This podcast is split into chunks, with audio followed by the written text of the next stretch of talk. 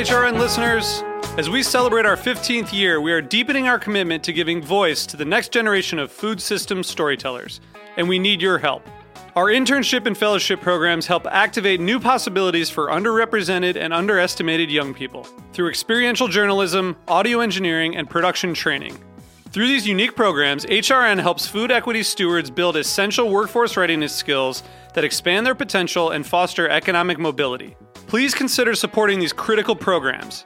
And with a minimum donation, you can be entered to win a dinner for two at an amazing restaurant in one of eight cities and tickets to a concert at a great venue in one of those cities.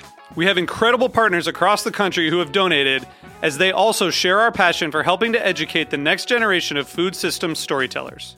Check out heritageradionetwork.org slash 15 to donate and enter to win today.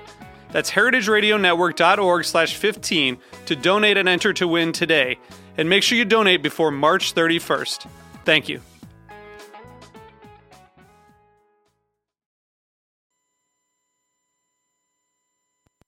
This program is brought to you by Chefs Collaborative, a nonprofit with a mission to inspire, educate, and celebrate chefs and food professionals building a better food system.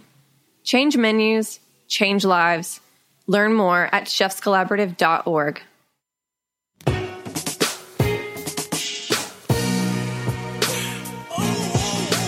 Thank you for listening to Heritage Radio Network. We are a member supported nonprofit food radio station.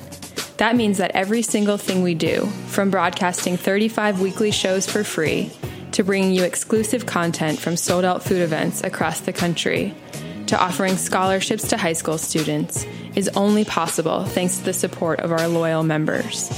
And we want you to join the club. Become a member during our 2017 summer drive to get access to sweet swag and pledge your support to the world's only food radio station. Visit heritageradionetwork.org slash donate to become a member now.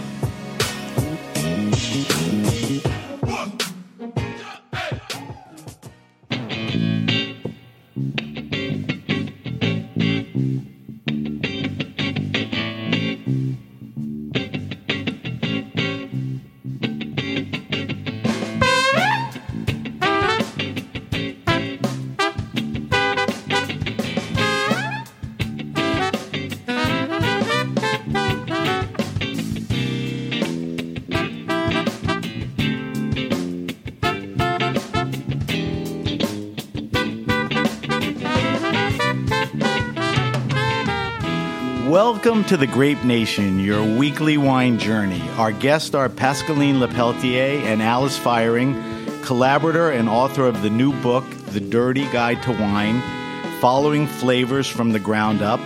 We'll talk to Pascaline and Alice about what else? Dirt, and why it's so important. We'll taste a perfect summer muscadet for our weekly wine sip, and Pascaline snuck in a few bottles, which is nice. I'm your host, Sam Benrubi. Stay with us for the Grape Nation on the Heritage Radio Network. We bring wine to the people.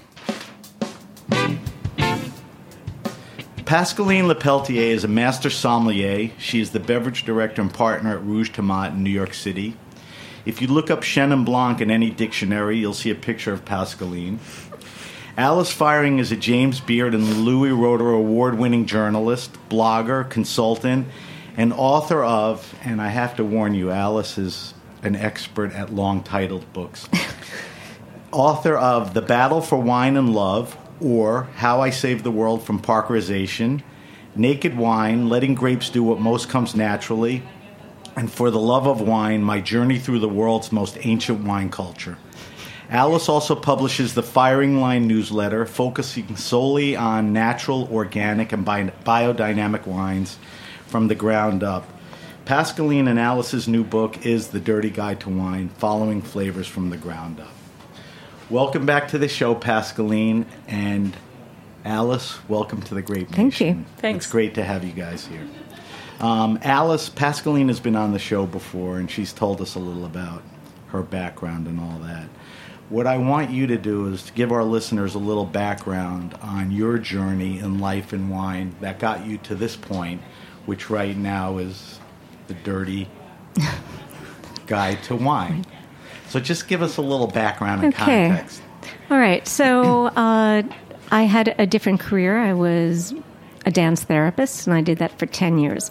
Makes sense. And I went back to, yeah, makes sense, right? But I went back to an, an earlier desire to write. And so I moved back to New York City. I said, hello, New York City. Where I'm did a writer. you move I was, to? I was in Boston for Okay. my master's and then to practice Okay.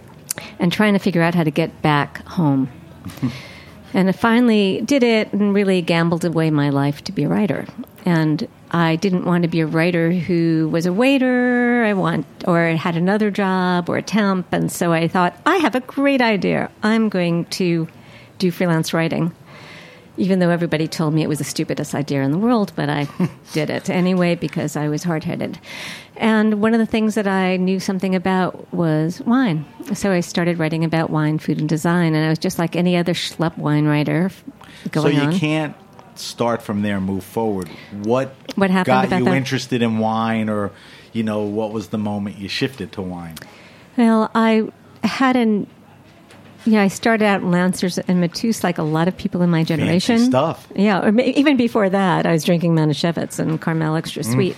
Even before that, and by the time I got into college, I started doing some more explorations.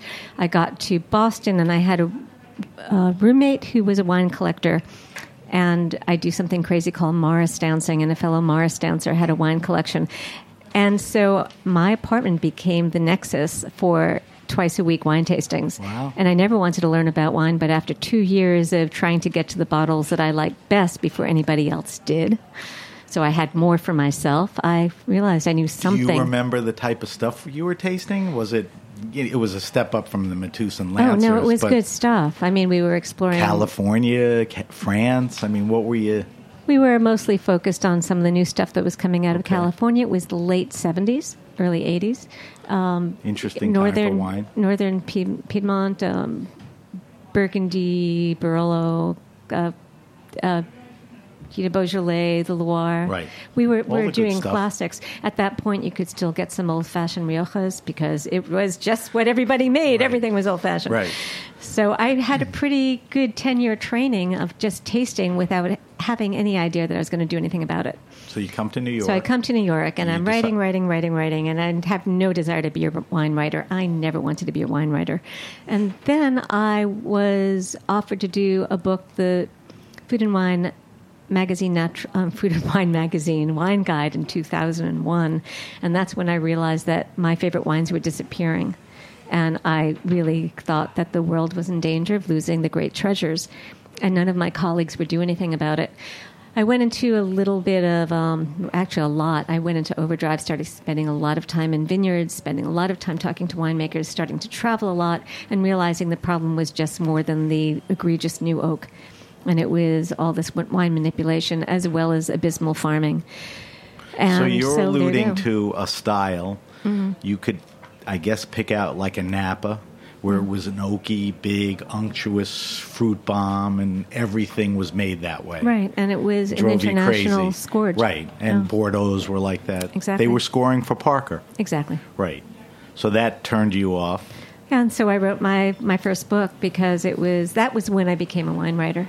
Right. That is when I really said, okay, this is um, this is what I've got to talk about.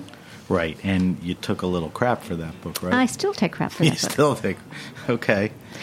All right. So you go on to write a couple more books right. before you get to uh, the Dirty The Guide dirt. to Wine. Okay, so uh, Naked Wine I wrote because natural wine started to become a thing, and I realized that Tell me when to you, because I've been covering natural wine the duration of you know my whole show. Mm-hmm.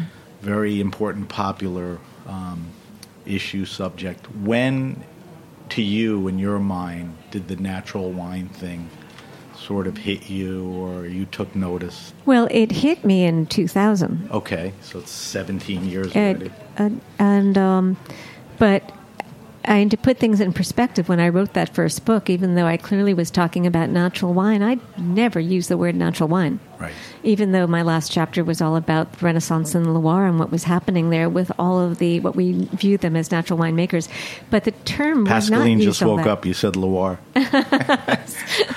It was the alarm rang. Right. Um, so it really only started being I you know, in in France it would be like you know bar vin naturel, so the natural wine bars, but it really wasn't used much in the United States, um, and it was just wine. It was just wine that we were drinking, right. and so it really started becoming a threatening term around 2009 2010.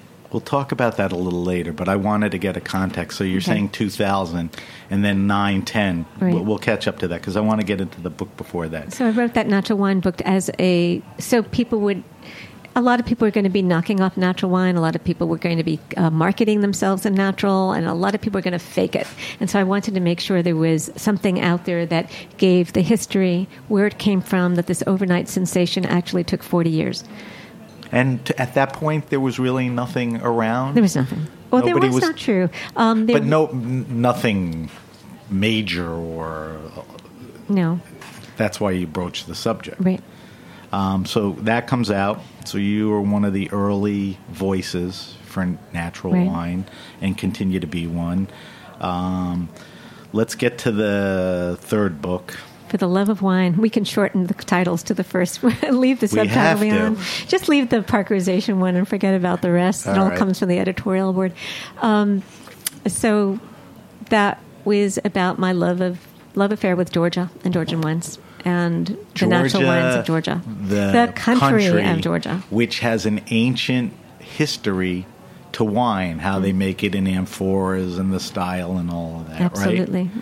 So you brief description on overview of Well, 8,000 unbroken years of winemaking heritage deserves its own book in the English language, I think. So, and now it's also in French. But uh, so that was really it. And it was covering what I view as the pioneers of this new venture, this post Soviet um, Georgia wine culture. during the Soviet takeover. Were they making wine or they were suppressed? They were only allowed to make wine professionally in the wine factories, in the state sanctioned wine factories. But everybody in the country made wine for Right. themselves. And there are people who ended up in, actually, in, in my newsletter in the next issue, I'm going to be talking about some guy who ended up in the clink for being busted for selling his own wine during the 80s. But that all opened up now. I mean, now it's, it's, a, fine. It's yeah, a much it's, better it's market. flourishing. So you mentioned the Feiring line. You wrote the three books. The book we're going to talk about, your fourth, but you launched the Feiring Line newsletter when in the early 2000s. No, right before Hurricane Sandy. So that's 2013? That's that's when it started. I thought before. No. So it's about four years It's old. going, it's Hurricane Sandy anniversary. It'll wow, be four years that's old. That's memorable.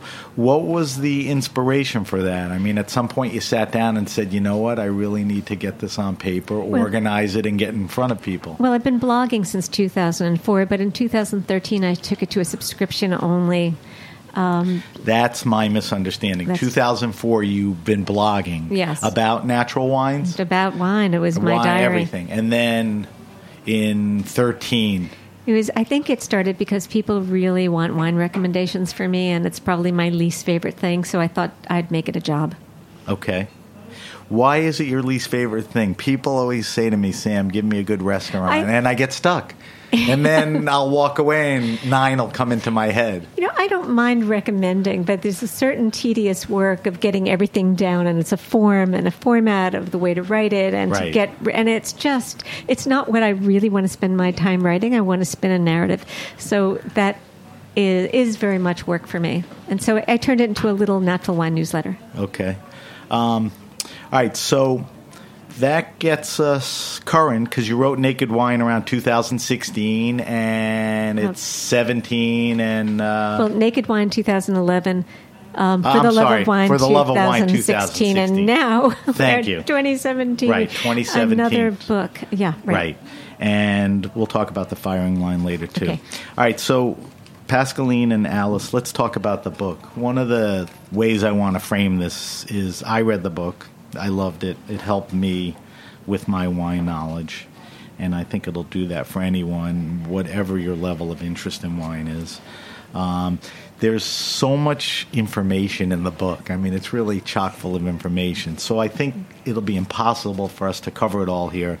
So let's try to cover the most useful and important aspects of the book.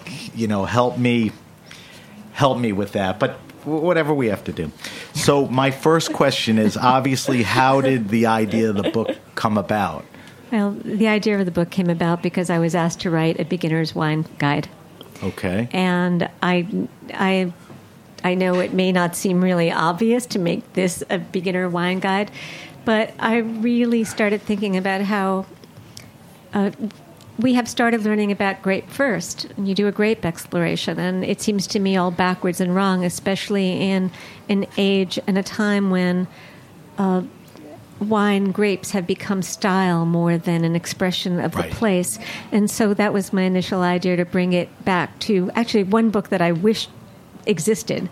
And I wish I didn't have to write it, which was a book that is broken down into uh, su- subsoil and Right. Which we'll talk about the specifics and all of that. but Wha- also to to mend it into play, to bring it back to you know yes milk comes from the udder of a cow Right. and Right. and grapes do come from the hand of man is sticking them into the earth and what earth that is Right. People have, when you read the book, you'll have an idea of what kind of earth there is.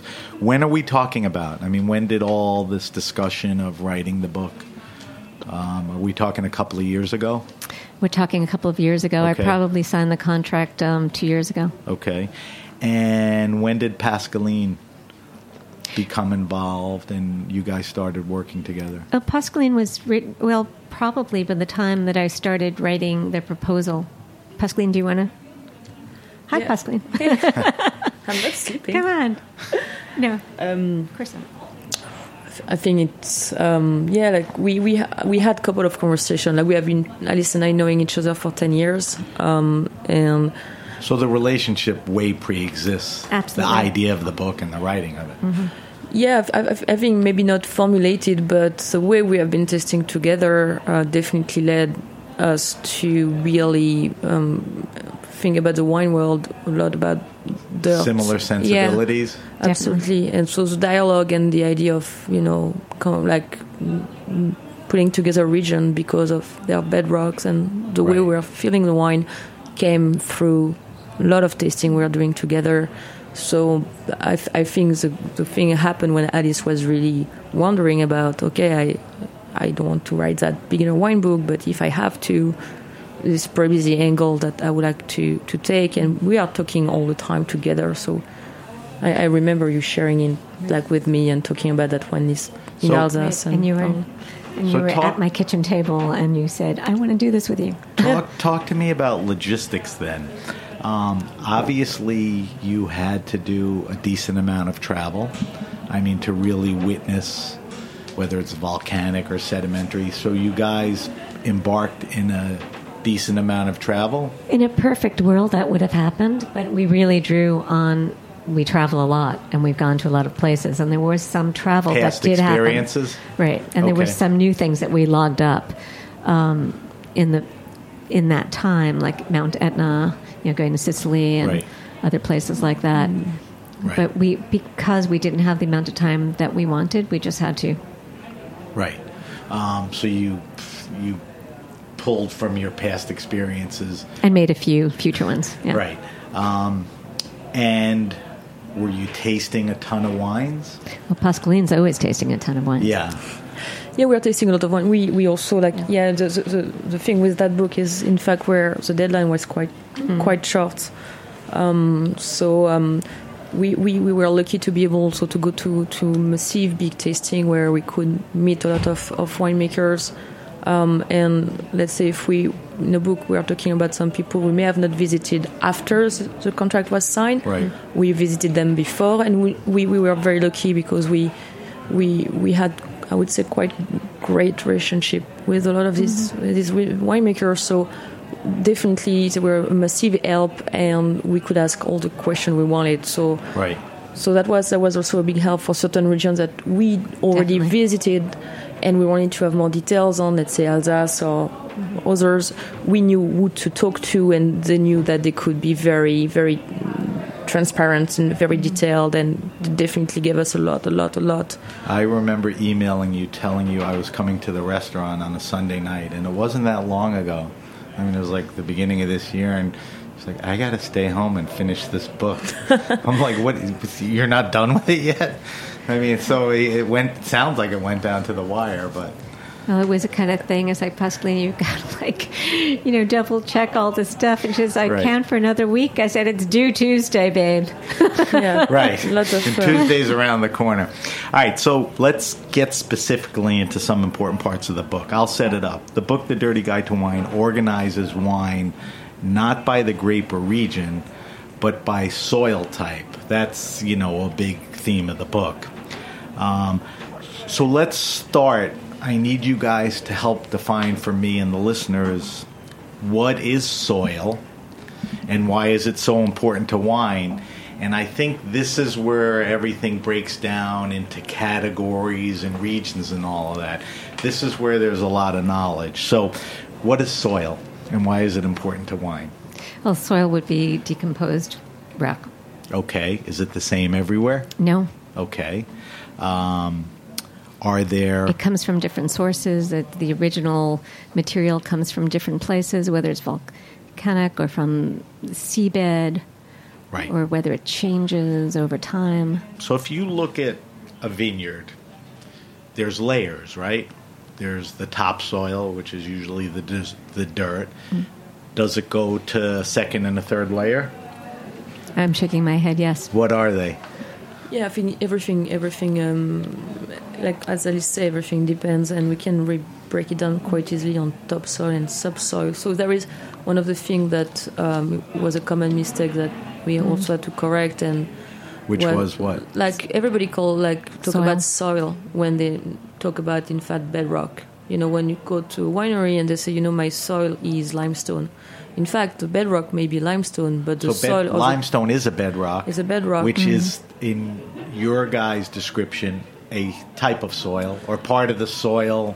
Well, there was a non. Uh, there was basically um, a disclaimer in the book that said, usually in the book when we're talking about soil, we're talking about either subsoil or bedrock, and it basically is the shorthand that the rest of the world uses. But you need to remember that it is the shorthand. So we, Right. We had the whole yeah. We- in the introduction of the book, you you have that, and you have that topsoil when you have what what is really what you're talking about is like centimeters that are a, a mix of top. organic matter and and and Then you said and a decomposed- mineral subsoil. Absolutely, and Below that, that, yeah, yeah, so you have that mix on the top uh, that Right. can differ wherever you're in the world, if it's weathered, if it's not weathered, and sometimes somewhere, some places you are in direct contact with, With that bedrock. Right. Uh, it's very rare because most of the places on Earth have been, you know, weathered and have been also worked by by humans. So you have a lot of of, mm-hmm. of that topsoil is everywhere. So when people are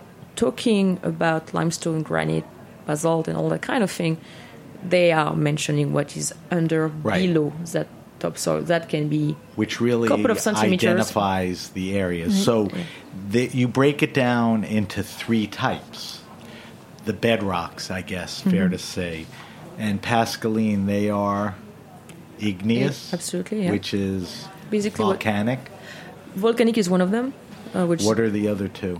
So it's basically the two main sides. When you think about this type of soil, uh, the, the best way to think about it is like is the is the earth is what's coming from the magma, and then there is two way: either they explode or they stay under the crust of the earth. Right. So the explosion is what people refer with volcanic soil.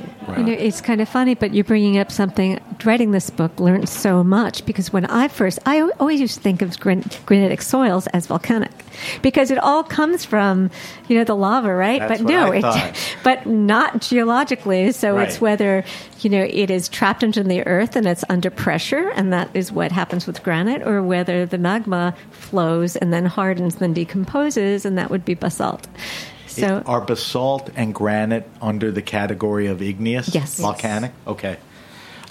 So just just on that note, and I think it's, it's quite important for us to mention um, the, the book per se is not a, a geologic book. No, I think that's important. that is- and is that's why I said when you talk about it, it can go that way, and I don't want anyone to think. It's not. We don't pretend to be geologists. We don't pretend to be scientists. We don't pretend to say that we are going to tell you um, technically what we are going to talk about. We are just um, using um, this perspective and this angle to uh, to kind of break down the world of wine Right. and to draw new perspective.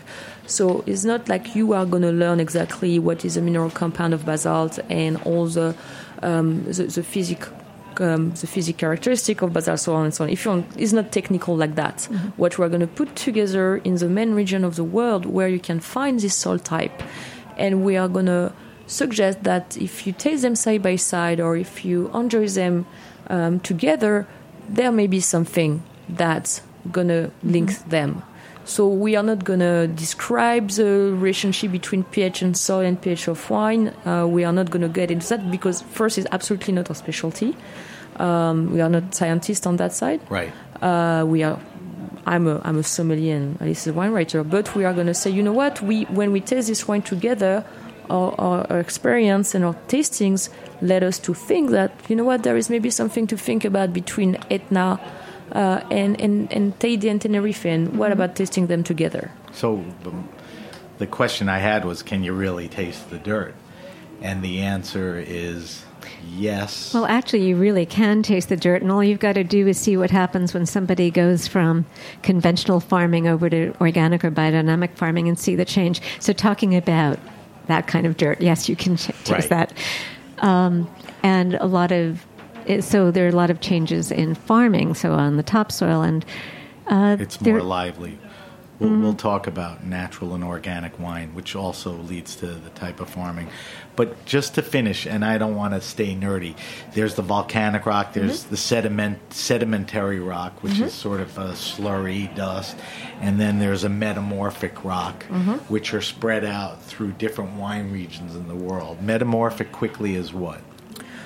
Um, metamorphic just means that there is a transformation metamorphe that the change like change of, of the structure that is linked uh, to pressure and heat to make it simple so a soil uh, that was something let's say mud or clay uh, can have been transformed through pressure and, Right. and and temperature usually because there is eruption or there is you know mountain formation of things like that and that changed to something else and in the case of let's say the mud or the clay may became shell which is one phase it is just compressed and then if it's also metamorphism there's metamorphism become slate or schist so all these soil type are, are can come from either igneous origin or sedimentary origin and they are going to get transformed Right. There are some areas in the world where the type of rock is sort of indigenous to that area.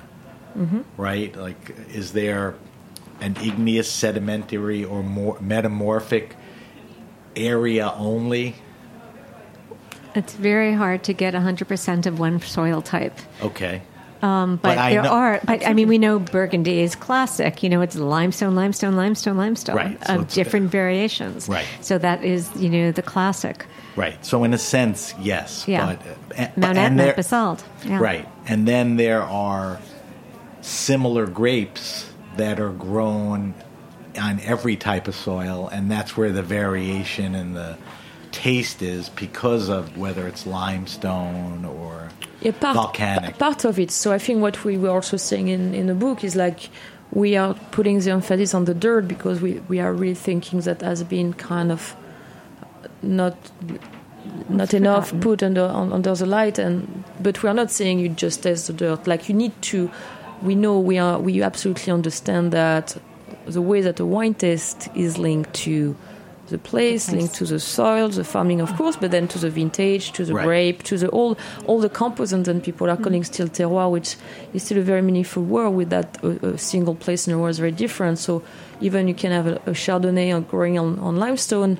If you're in Champagne, if you're in Chablis, and if mm. you're in the Côte de Right. Beaune, you know you are not necessarily going to get the same frost because the limestone is slightly different, but Right. the climate is different, the Right. microclimate is different, and and what we also you know talked a lot about the winemakers when we were mm-hmm. doing the books. They were saying us, you know, you know, one of the big thing about the soil, it's not necessarily the, the the mineral compound of the soil is like really the physical capacity of drainage and, and light and heat retention. And at the end, you know, the, the great soil is, are the ones that help to deal with climate and vintage variation.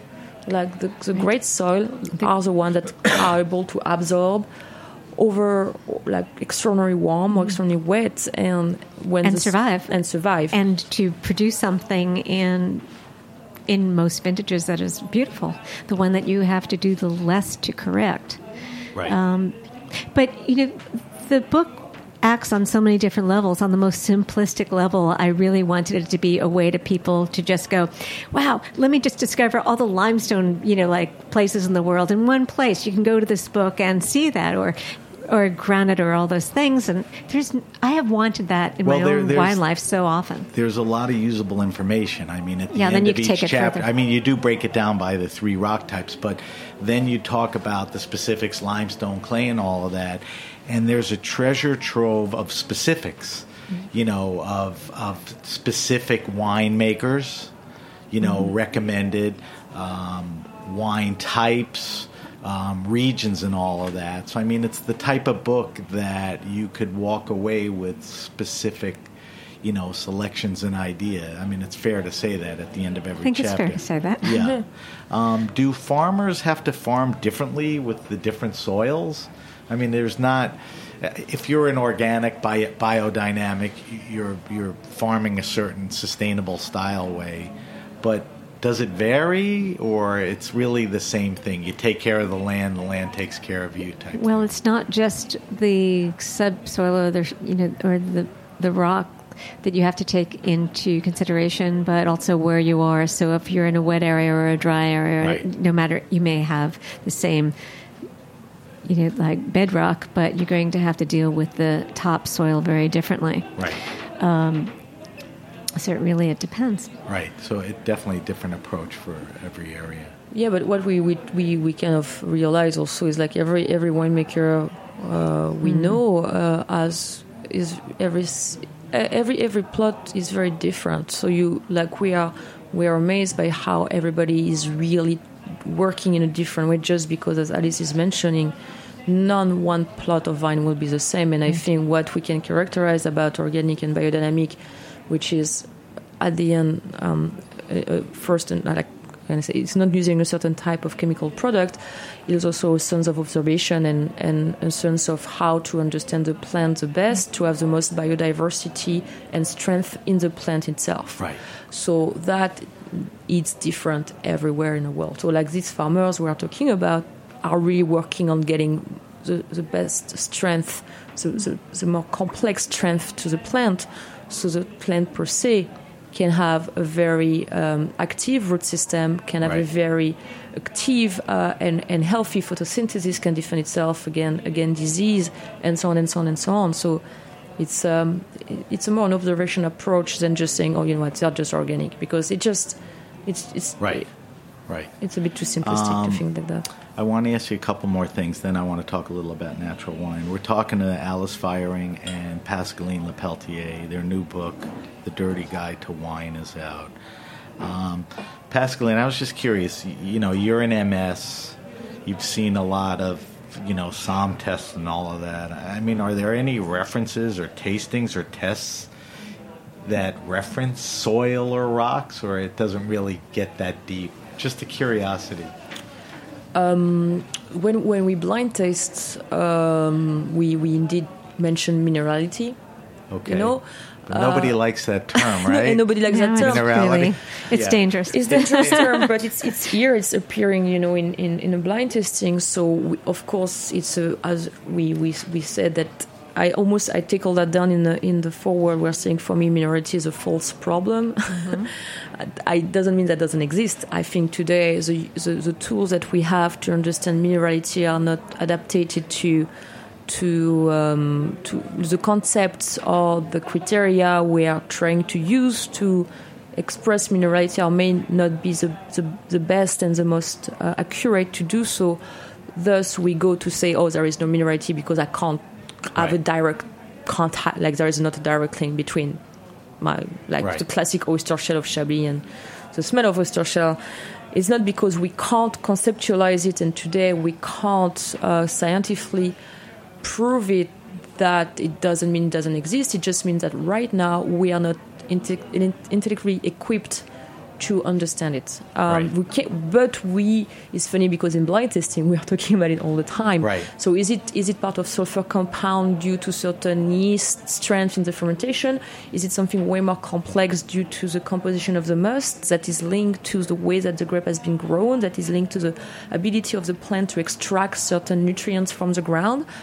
You know what? I'm not. I, I know there is a, a lot of works being done right now in, in laboratory to think about that and to try to understand this, but we are just at the very, very beginning. And life is extraordinarily complex. As we know, life is the most complex thing. And maybe our, our, our scientific brain is not ready yet to, to, to put it on a paper and to say this is how it works.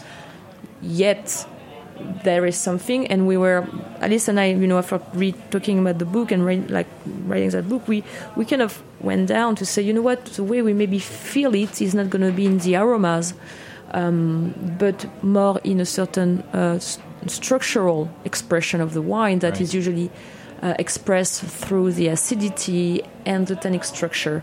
And if we if we may dare to go and say there is some parallel, maybe the way to to to to get into it is to to really pay attention to this parameter, which are the acid and and the tannic structure.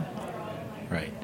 Um, Alice, let me ask you one last thing about the book. Why, why did you devote a separate chapter, unlike other regions, to the Alsace? Alsace? Yeah, There's just such a huge variety of it needed its Of- own chapter. Yes, it just it's really hard to categorize it. We could have there's quite a most of the ground crew are limestone and we could have gone there, but that would have been a great disservice and so it seemed like a wonderful illustration to say and now you can deconstruct everything you know. Right. You know, there- Put it at the end. Here's here's Right. what you know. Now let's apply it Right. to this region. I, you know, I didn't think of it that way, and now it makes total sense. And in a way, many years ago, it wasn't many years ago, I think 2011 or 2012, when I was in Alsace and I was at this restaurant in the northern part of the, the region that had a wonderful, oh, it was a fabulous restaurant. and It had a wonderful wine list and it was, it was segregated into into rock type.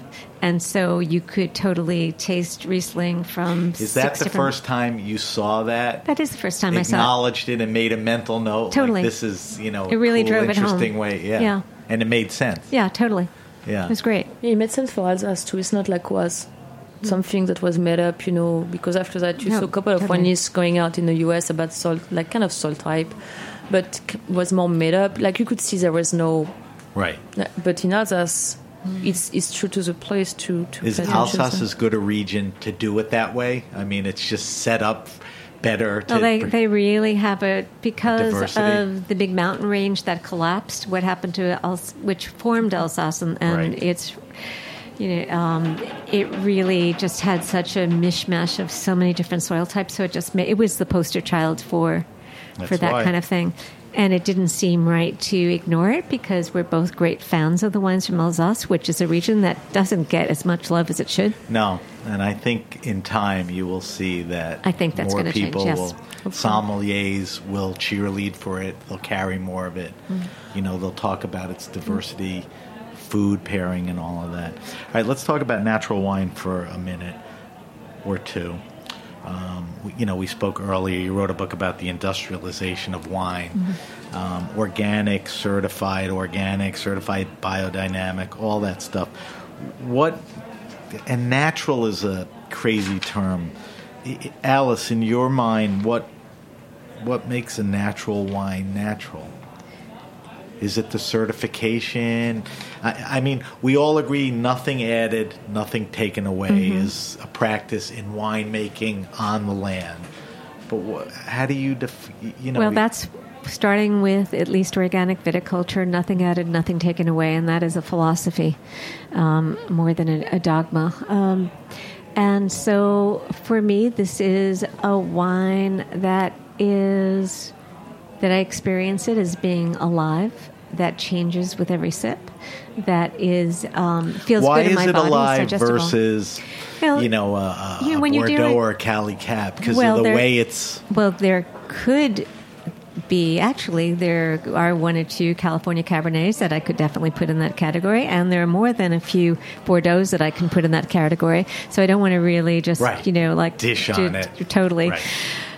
Uh, but what? Let's put it to a market-driven wine as opposed to a wine that is really representative place with no um, none of the 72 perfectly legal added uh, additives legal additives that are allowed in wine not the high level of sulfite added that is allowed from like 160 parts per million and up You know, people realize there's sulfur sulfites in wine, but there's so much other crap that Right. can be added and is but, added. but just talking about sulfites if you're talking about 160 or 180 what's legal for like 160 What- parts that's a per million measurement, parts per million. as Okay. opposed to maybe 30 parts per million that is a huge difference and you're going to get a huge difference in the way you're experiencing that wine in your mouth because that sulfur really it's um, it traps the wine. It basically hairsprays it in place. Right. and a lot of the additives do that as well. It fixes the color. And somebody in the market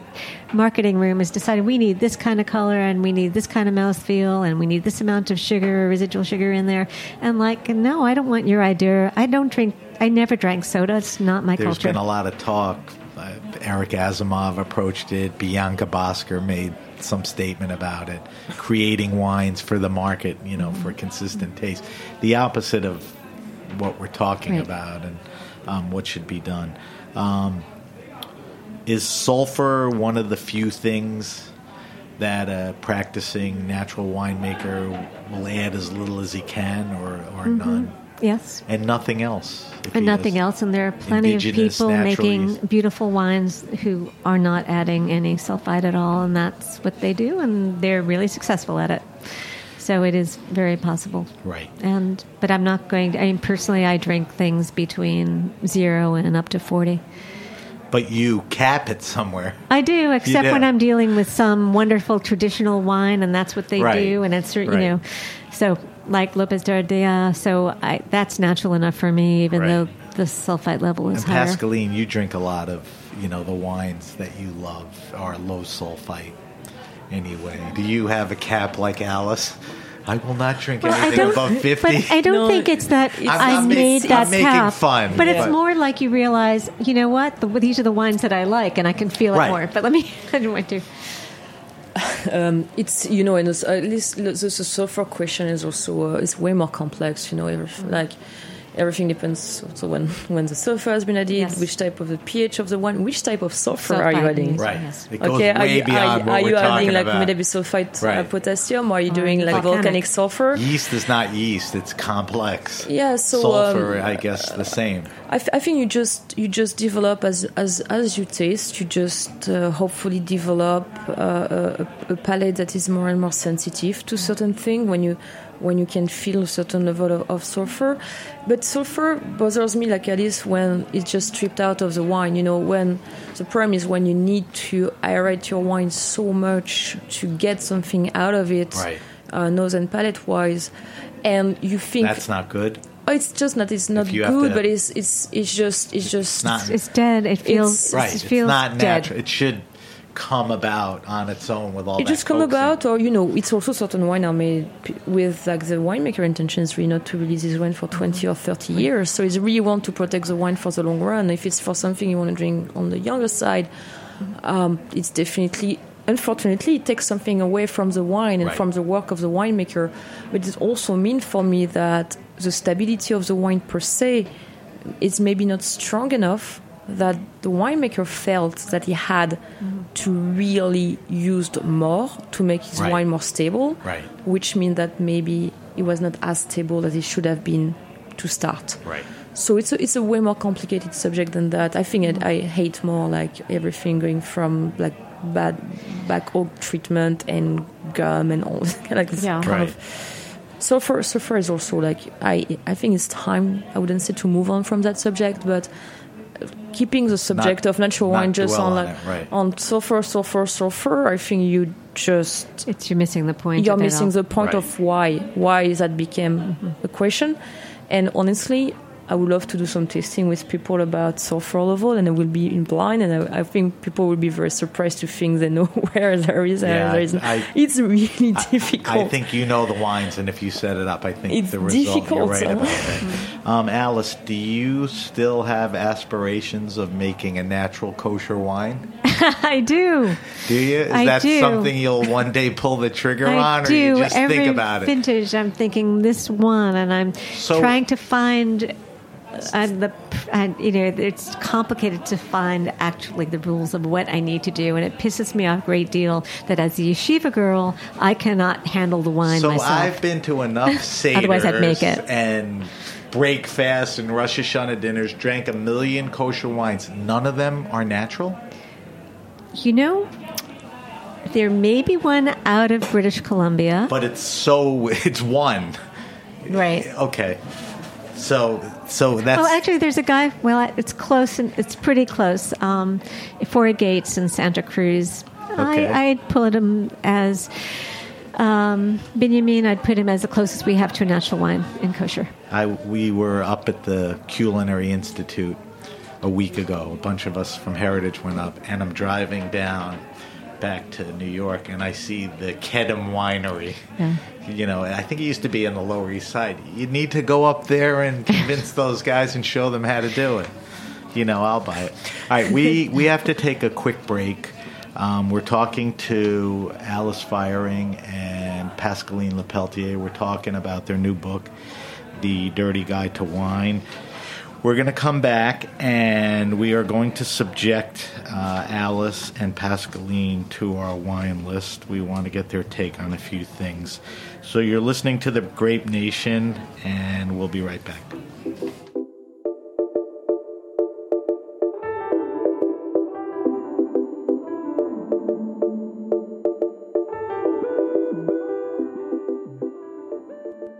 This program is brought to you by Chefs Collaborative, a national nonprofit network with a mission to inspire, educate, and celebrate chefs and food professionals building a better food system. Chefs Collaborative members work to make sustainable practices second nature for every chef in the United States. Chefs Collaborative was founded in 1993 by visionary chefs including Rick Bayless and Alice Waters, who acknowledged the influential role of food professionals on our food choices, our collective personal health, the vitality of cultures, and the integrity of the global environment. Chefs Collaborative believes that the greater culinary community can be a catalyst for positive change by expanding the market for good food and helping to preserve local farming and fishing communities. Change menus, change lives. Learn more about Chefs Collaborative at chefscollaborative.org. One eight six two eight two. All right, we're back. We're back with Alice Feiring, and we're back with Pascaline Lepeltier. And I want to, guys, I want to buzz through this pretty quickly um, because I want to taste a little wine too. and we'll talk a little more about the book. But let's do the wine list first. It's a bunch of questions. Alice, you answer first, then Pascaline. Don't dwell on it. Let's make this a speed round. So, the first question is What are you drinking now? What's interesting you? Is it seasonal? Is there a region you want to taste through? What's what's on your table now? Well, uh, you know, sometimes I don't have the luxury of drinking what I want to drink because I've got to taste so much. But a wine that I can't get enough of, I feel so boring. It's Domaine Guion, um, a Spell Bourgueil. Guion for me. G U I O N. Guillaume. uh, from Bourgueil, um, not really next door to Chinon in, in the Loire, and it's ridiculously cheap and ridiculously delicious and completely savory, and I love it to pieces. Okay. But if it's summer, I'm drinking Muscadet. Okay. All right, Pasca. Um, I'm, I'm, I'm totally digging Petit Manseng. Like I'm in my Petit Manseng, Gros Manseng kind of kick right now. Petit, what? Petit Manseng, M A N S E N G. What is that? It's a, an amazing grape from the southwest of France that you find in Jurançon and Irouléguy. Okay. It's an unsung hero. Uh, after Chenin, we'll drink Manseng all the time, and I'm like, Can I- I- we find a bottle of Rouge Tomate? uh, we can, you can find a lot. I think I probably Okay. have the, the biggest Probably have too Manseng much. list. All right, that's a good one. All right, Alice, favorite wine and food pairing. I know it's a goofy question, but you've drank so much wine and ate so much food, and they've crossed paths. What makes sense? Last um, last week, I had one that I thought was fabulous. It was a Yonah Schimmel cabbage knish with like uh, Vino di Luci um, ro- Rosato uh, sparkling wine from Metna, and I thought it was awesome. Now, I will tell you and guarantee you that of all the shows I've done, nobody's ever gave me that pairing. I bet. and I'll put good money down. Nobody else does, so we'll leave it at that. Pasca, And it's her job. that's my job. Yeah, Chenin with everything. Chenin with everything. There you go. it. I'll buy that. Ah, that's Done it. right there. Don't need to waste any more time. Um, guys, tell me your favorite wine restaurant and or bar.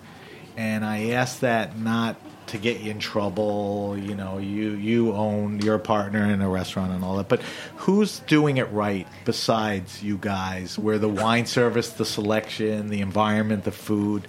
Do you have a? well, in the in New York City, hands down, I really, I mean, it has to be Rouge Tomate. I agree. because nobody has. And I was just speaking about this today with somebody else because no place has the the depth and and the history on and the that list. thoughtfulness to what No, they're everything doing. so it's like you know it that is I just have to say that okay and if I was forced to choose another place Give me one more. it's hard Is it a neighborhood thing? Is it a destination I to you? really like Four Horsemen I like going to Four Okay, Horsemen a good natural bar in Brooklyn. We had Justin on end of last year. Mm-hmm. Um, that's a great choice. Interesting place. Pasca, do you? Uh, I see you hang out at other places. I, I want some When you- time when I can, when I off. Yeah, Um, I, I, I really like Four Horsemen too. Um, uh, Hands on to Sauvage and the guy at Maison Première. Yeah. Uh, it's Yes. a great place, great price, uh, great Great. selection. those are great places. Uh, yeah, so it's, All right, now, do you, Alice, have a favorite all-time wine? Do you have a wine that, well when asked this st- question, you I have an still answer? I mean I guess I still almost tear up and say well Clos Roche Blanche is no longer in existence and I haven't since they sold off their land since Catherine and got rid of was the land. this? Um, 2014 was their last Oh, vintage, so it's fairly recent. and so I haven't had a replacement. And I it's because for years I was like, of course it's Clos Roche Blanche. So, So I that's- can't. okay, you're in trouble. But if I'm going to do it, then I'll probably say, uh, you know, either Jo Landron or um, or Marc Ollivier Muscadet. Okay. Those are some uh, good choices. Nothing too fancy, nothing too expensive. What about you, Pasca? Uh, Chenin, Chenin, Chenin. What else? um, that is a tough one. Um, no, uh, if I have one, one bottle would be, um, if I would be um, a Chartreuse. Chartreuse. Yeah, uh, old Chartreuse, old Tarragona Right. from like I that need is to come amazing. into Rouge Tomate, and you need to sit with me for a half an hour and give me a quick primer and tasting. We don't have to go through all of it, but you, I know nothing about chartreuse. Oh my god, your And life I- is gonna get better. I soon. know. All right, so we, Alice, you sort of answered this before. Uh, I'm not sure it's the appropriate question for you guys, but I think in all your travels and writing, I always ask people the best wine around 15 to 20 bucks are red and I white. You already have. Yes, you gave me one, and I think Muscadet too. Um, Pasca, if you Prices had- are going up, though. My son is in his mid late twenties. He's going to a dinner party with friends. They're making nice food. He wants to bring two, three bottles of wine. Spend 15, 20 bucks. What's he bringing? Red, white. Yeah, he's still going to the Loire. Huh? I'm, I'm, Totally. so, I'm so sorry to to no, be the such Loire a is it. the Loire is it. I think the Loire for white, I would go Loire, Loire agree. Muscadet, Loire, even Chenin. You have you have so much choices for the Loire. Um, Touraine, like all Red the central- too for for. Uh, I can also give some love, I think, to the southwest for red. Uh, Okay. That's a good idea. um, Give me something specific. Something specific for red. Uh, Elian Da Ros, Côte du Marmandais, Abouriou, or uh, le vin est une fête. So we are downstream uh, from Bordeaux, um, uh, and uh, Elian works with the same grape variety. Beautiful Merlot based. I like Merlot when Merlot is done like that, and it's absolutely delicious. It costs nothing. and reasonably priced. super reasonably priced, super complex, can Okay. age. So I will, I will. That's Elian why I asked you. You gave us the right answer. All right, I'm going to ask you a stupid, silly, nerdy, dumb question. Never asked anybody this before. If you had to pick a favorite of the three rock regions, igneous, sedimentary, or metamorphic, and one of those areas characterize wines that you love the most, can you answer that? I can. Okay, what is it? Granite. Granite, because it's where? Well, it's one of those other things that you realize that some of your favorite wines come from. Okay, granite. that's what I was trying And then I went, to. oh my god, I'm a granite slut. Okay. So it's the Northern Rhône. New Rhone. title for Alice, Granite Slut. So, and she has a T-shirt already. So yes, There you go. All right. What about Pascal? What about you? Same or um, schiste schist? Hmm. And we find schist where? in Anjou, In Anjou. Chenin Where she's schiste, from. where Okay. I'm from. So is does Chenin grow on other things besides schist or mostly schist? Chenin grows on all the soil type. Uh, the most It fam- does, okay. it does, it does. Okay, because I remember I was at Rouge Tomate and Jim gave me a Chenin. He said this comes from a very funky soil rock, and it'll have a different characteristic. I, I probably gave you something from central France, from Aveyron, uh, which is a bit more granitic. Yeah. and it definitely was distinct in all of that. All right, those are all great answers. I may have to come back to you guys for some spell checking, but what we do is we post those um, answers on our uh, website and Facebook page. All right, we have a few minutes left. I want to taste a little wine. Pascaline, you brought in a Muscadet, right? Yeah, and you brought a Muscadet too. Tell me quickly what you brought in. I brought 2014 Domaine de l'Écu Orthognes, uh, Orthognes in English. Um, uh, I, I brought that because I it's it's a very uh, emblematic wine for uh, Alice and I because uh, first we are a big fan of the previous owner Guy Bossard and his uh, last vintage. No, Fred. Uh, Niger Van Herck took over the estate, but uh, Guy was one of the pioneer of organic and bionic farming in, in Muscadet, which in an area where you can definitely kill yourself trying to farm organically and biodynamically. And uh, Guy also was one of the first bottling different soil type. So you can Right. find his Muscadet th- with three It's different soil L apostrophe ECU. Right. So you can find the gneiss, the orthogneiss, and granite. And if you test them side by side, they're made the same way. You can't deny there is something Really? different. Yeah. So I brought it because it was one of the most emblematic one. And you brought a clisson from Pépière, which is Right. So every awesome. week we taste a different wine on air. Um, for our weekly wine sip this week, I brought in a 2014. So we're on the same vintage years. A Domaine de la Pépière Clisson Muscadet. How do you pronounce S E V R E? Sèvres Maine. Sevre Maine. Um, the wine retails for about 18 to 26 bucks, available at better wine shops. The l'Écu, how much is it? Same price. Same price. Yeah, yeah. Okay. All right. So the Clisson, the Pépière, what did we say? Rock. Uh, so Clisson is one of uh, what's happening in Muscadet right now. They are subdividing the region, which is a pretty big one, which Muscadet Sèvres in that case, in communal cru or growth based on soil type. So it's amazing that you brought that because it's what's happening there. Right. And Clisson uh, should be mostly granite. Uh, it's a bit more complex than that, but to make it simple, it's going to be granite. So I have more acidity on this wine than the l'Écu. Am I right about that? Um, or not necessarily? There is slightly more acidity. Um, granite is also for me, uh, especially in Muscadet, tends to be a little bit more closed down. So uh, Guy, Guy is telling that you know orthogneiss and gneiss is kind kind of more open, given, broader, f- more fleshy, and granite uh, that you can keep you know one to ten years, and granite you can keep it forever. So granite is always for me a bit more close in terms of the aromatics when young, Yes. and just more tense, not as fleshy. Yes. Um, you It's not a always get fleshy a, a kind of a brininess too in the in a back palate, like There's almo- definitely a salinity And it's like a celery salt. sea breeze yeah, to Uh, that and a touch of the other one. vegetal, a, a touch of vegetal hint at the very very end, like kind of a sage quality. There is a more a slightly more varietal thing that is always for me young granite uh, tends to be like that in the The muscadet. mouthfeel is, is fantastic. medium to full, right? It's Yeah, kinda- also because they have to, to be able to put the cru on it, they have to do a longer aging on the lees. Uh, so there is definitely a wish, like when you find now Muscadet with a cru designation, you know that the yield are lower, lower, lower sorry, and the aging is a bit given to, to, to build wine to age. So, Right. and I think it's, it's beautiful wine. Um, color wise, typical color, yellowish. Yeah, you can see it's a bit more gold, uh, Yeah, which is is also uh, like for Muscadet, which is also linked to the fact that uh, both Pépière and Écu are definitely harvesting ripe riper grapes than most of the Muscadet estates, and, and they are looking for that to get that maturity to allow them to go through a bit more extensive aging. And there is definitely that color is linked to the aging of the Yeah. wine for the Clisson. I think it has a pretty long finish. It has a long And finish. I don't want to use the word minerality, but there's definitely some stone, crushed stone, or is that the granite in there? You know, it's it's way more complex than that. But I, I think I think what I you knew it. Alice, I knew I was way off.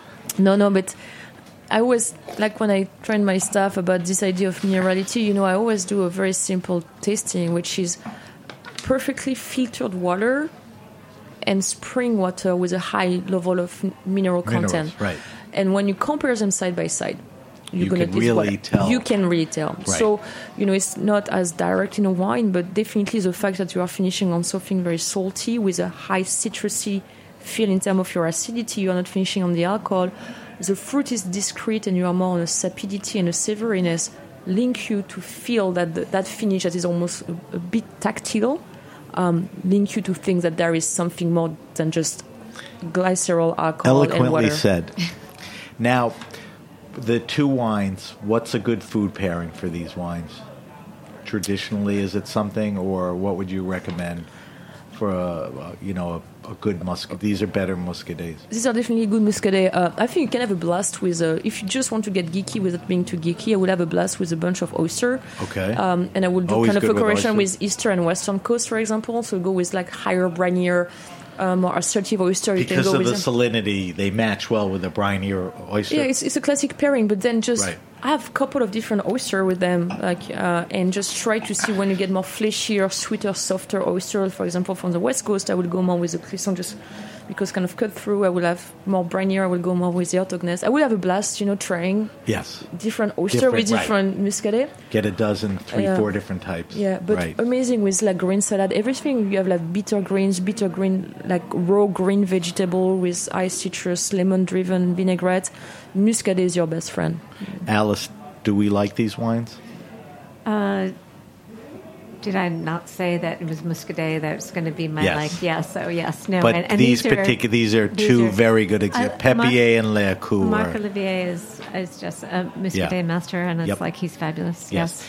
And just a side thing, both of these guys practice natural, organic. Uh, biodynamic certified for for Domaine de l'Écu since quite some time, almost Quite twenty some time, years. I forgot. What about and, Pépière? And it's He's all organic now. organic and certified on the Yeah. way to certification of Yeah. biodynamic. okay. All right. So, two pretty good wines. Thank you, Pasca, for bringing that in. And we Oh, can continue least- to drink. At least We don't have time now. Uh, what did Alice bring Oh, in? well, actually, we don't have time. It's from. It's open last night. I, I'm going to taste it. It's open As last we're night. wrapping the And show up, I we're going to taste it. I brought it because it reminded me of Petit Manseng from the Sierra Foothills, and this is from the Dio Madrid. We're going to drink this while I wrap up. Okay, so you- we're drinking four monos, four monkeys from uh, the Dio Madrid, uh, about an hour north of Madrid from Granite. It's almost a sherry nose and, or something. And it uh, so it, it is actually better today than yesterday. The acidity Hmm. is totally searing, and it's. Do you see what I mean? this is Um, an interesting wine. For, for the Petit Manseng from uh, from La Clarine, Yeah. It, there's so. If anybody's ever had the Petit Manseng from La Clarine Farm, it's like really similar. is Yeah. it? A little bit less acidity Yeah. than Monseigne because Yeah. Is Albillo, right, for this yeah, one? albino. A All right, less. so Alice, give me the name of this wine again. Go slow. Four monos, Four monos, M O N O S. M O N O S, four Okay. monkeys. Four monkeys. That's monkey. Monos is monkey in Spanish. Yes. See, I'm like a translator. And it's made by It's made by a collective of four people. Um, I can't remember all their names now, and they work with old, uh, with reclaimed vineyards of very old gnarled not vineyards. Envínate. No, No, but it's very similar. Similar setup. It's a very similar Okay. setup and with very similar philosophy. Okay, I'll get more info after. All right, we're going to wrap up the show. If you have a question, wine happening, or event, hit me up at sam at thegrapenation.com. That's sam at thegrapenation.com. Follow us on Facebook at The Grape Nation. We'll post Pascaline and Alice's wine list, and one way or another, I'll figure out all the wines we drank and list them because they're goodies and they're interesting, especially Alice's uh, last wine. Um, you can follow us on Instagram at sbenrubi and Twitter at benrubi. And check out our new website, thegrapenation.com. You'll see very flattering pictures of Alice and Pascaline. Mm-hmm. We'll list the wine list answers and again the wines we drank. So let's talk about the book. Alice, the book is pretty much available everywhere Amazon, better booksellers, Yes, and a lot of wine shops. wine shops too. Yeah, a lot of wine shops, I'm but glad. certainly Amazon, Barnes Okay. and Nobles, blah blah blah. All right, so if you're anxious and you want to get it and you're a prime customer, you can go on tonight and probably have it by Friday. It's good weekend reading. Um, I read it, I recommend it. Um, and then Alice publishes a newsletter Newsletter. called The Feiring Line, F E I R I N G, and it is probably the foremost premier natural, organic, biodynamic wine newsletter as far as information, opinion, news, all of that stuff. And Alice, how do we get that? Uh, go on to that Alice F E I R I N G dot com slash newsletter. Okay. And sign up. It's sixty eight bucks, and in a few 68 weeks, bucks a year. a year and It's a few, nothing, Alice. I know. Right. And a few weeks, it's going to go into a full fledged website, so you get access to all the four year of Okay. database. So the people that are subscribers will morph into the website? Yes. Or, okay. Yes. Mm-hmm. And new people will see kind of a new presentation. Um, I am going to sign up this week. Um, and Pascaline, Alice, on social media, do we want people to follow you anywhere? Of course, follow me everywhere. Where? So Alice Feiring on Twitter. Okay. Alice dot Feiring on Instagram. Okay. And then it's you know the regular Facebook Right. thing. And Pascaline is a partner and heads up the liquid program at Rouge Tomate in Chelsea. Um, stop by there anytime for amazing food, an amazing wine list, amazing service. Um, it's a very well thought out place. It's probably one of the healthiest places you'll get drunk at. you know, um, so Pascaline, where where can we follow you? We could follow at Rouge Tomate, New York City, right? Is that the Uh, you can follow me at um, Pascaline Lepeltier on Instagram. L E P E L T I E R. Yeah. Lepeltier. and P Lepeltier on Twitter. P, right, P. Le Lepeltier on Twitter and Rouge Tomate.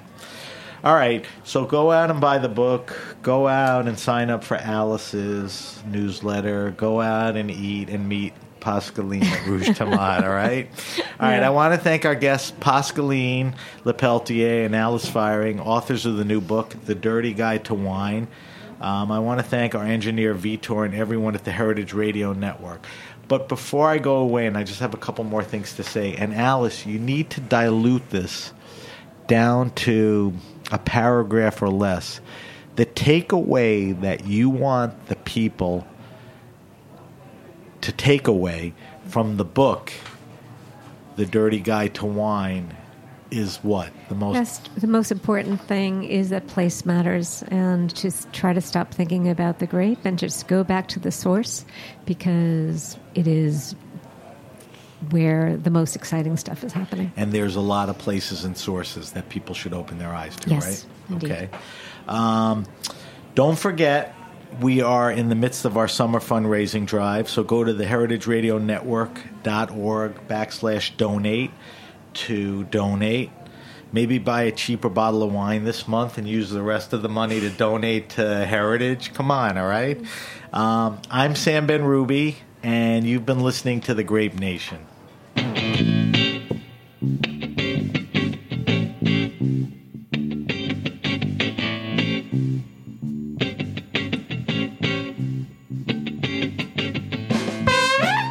For listening to Heritage Radio Network, food radio supported by you.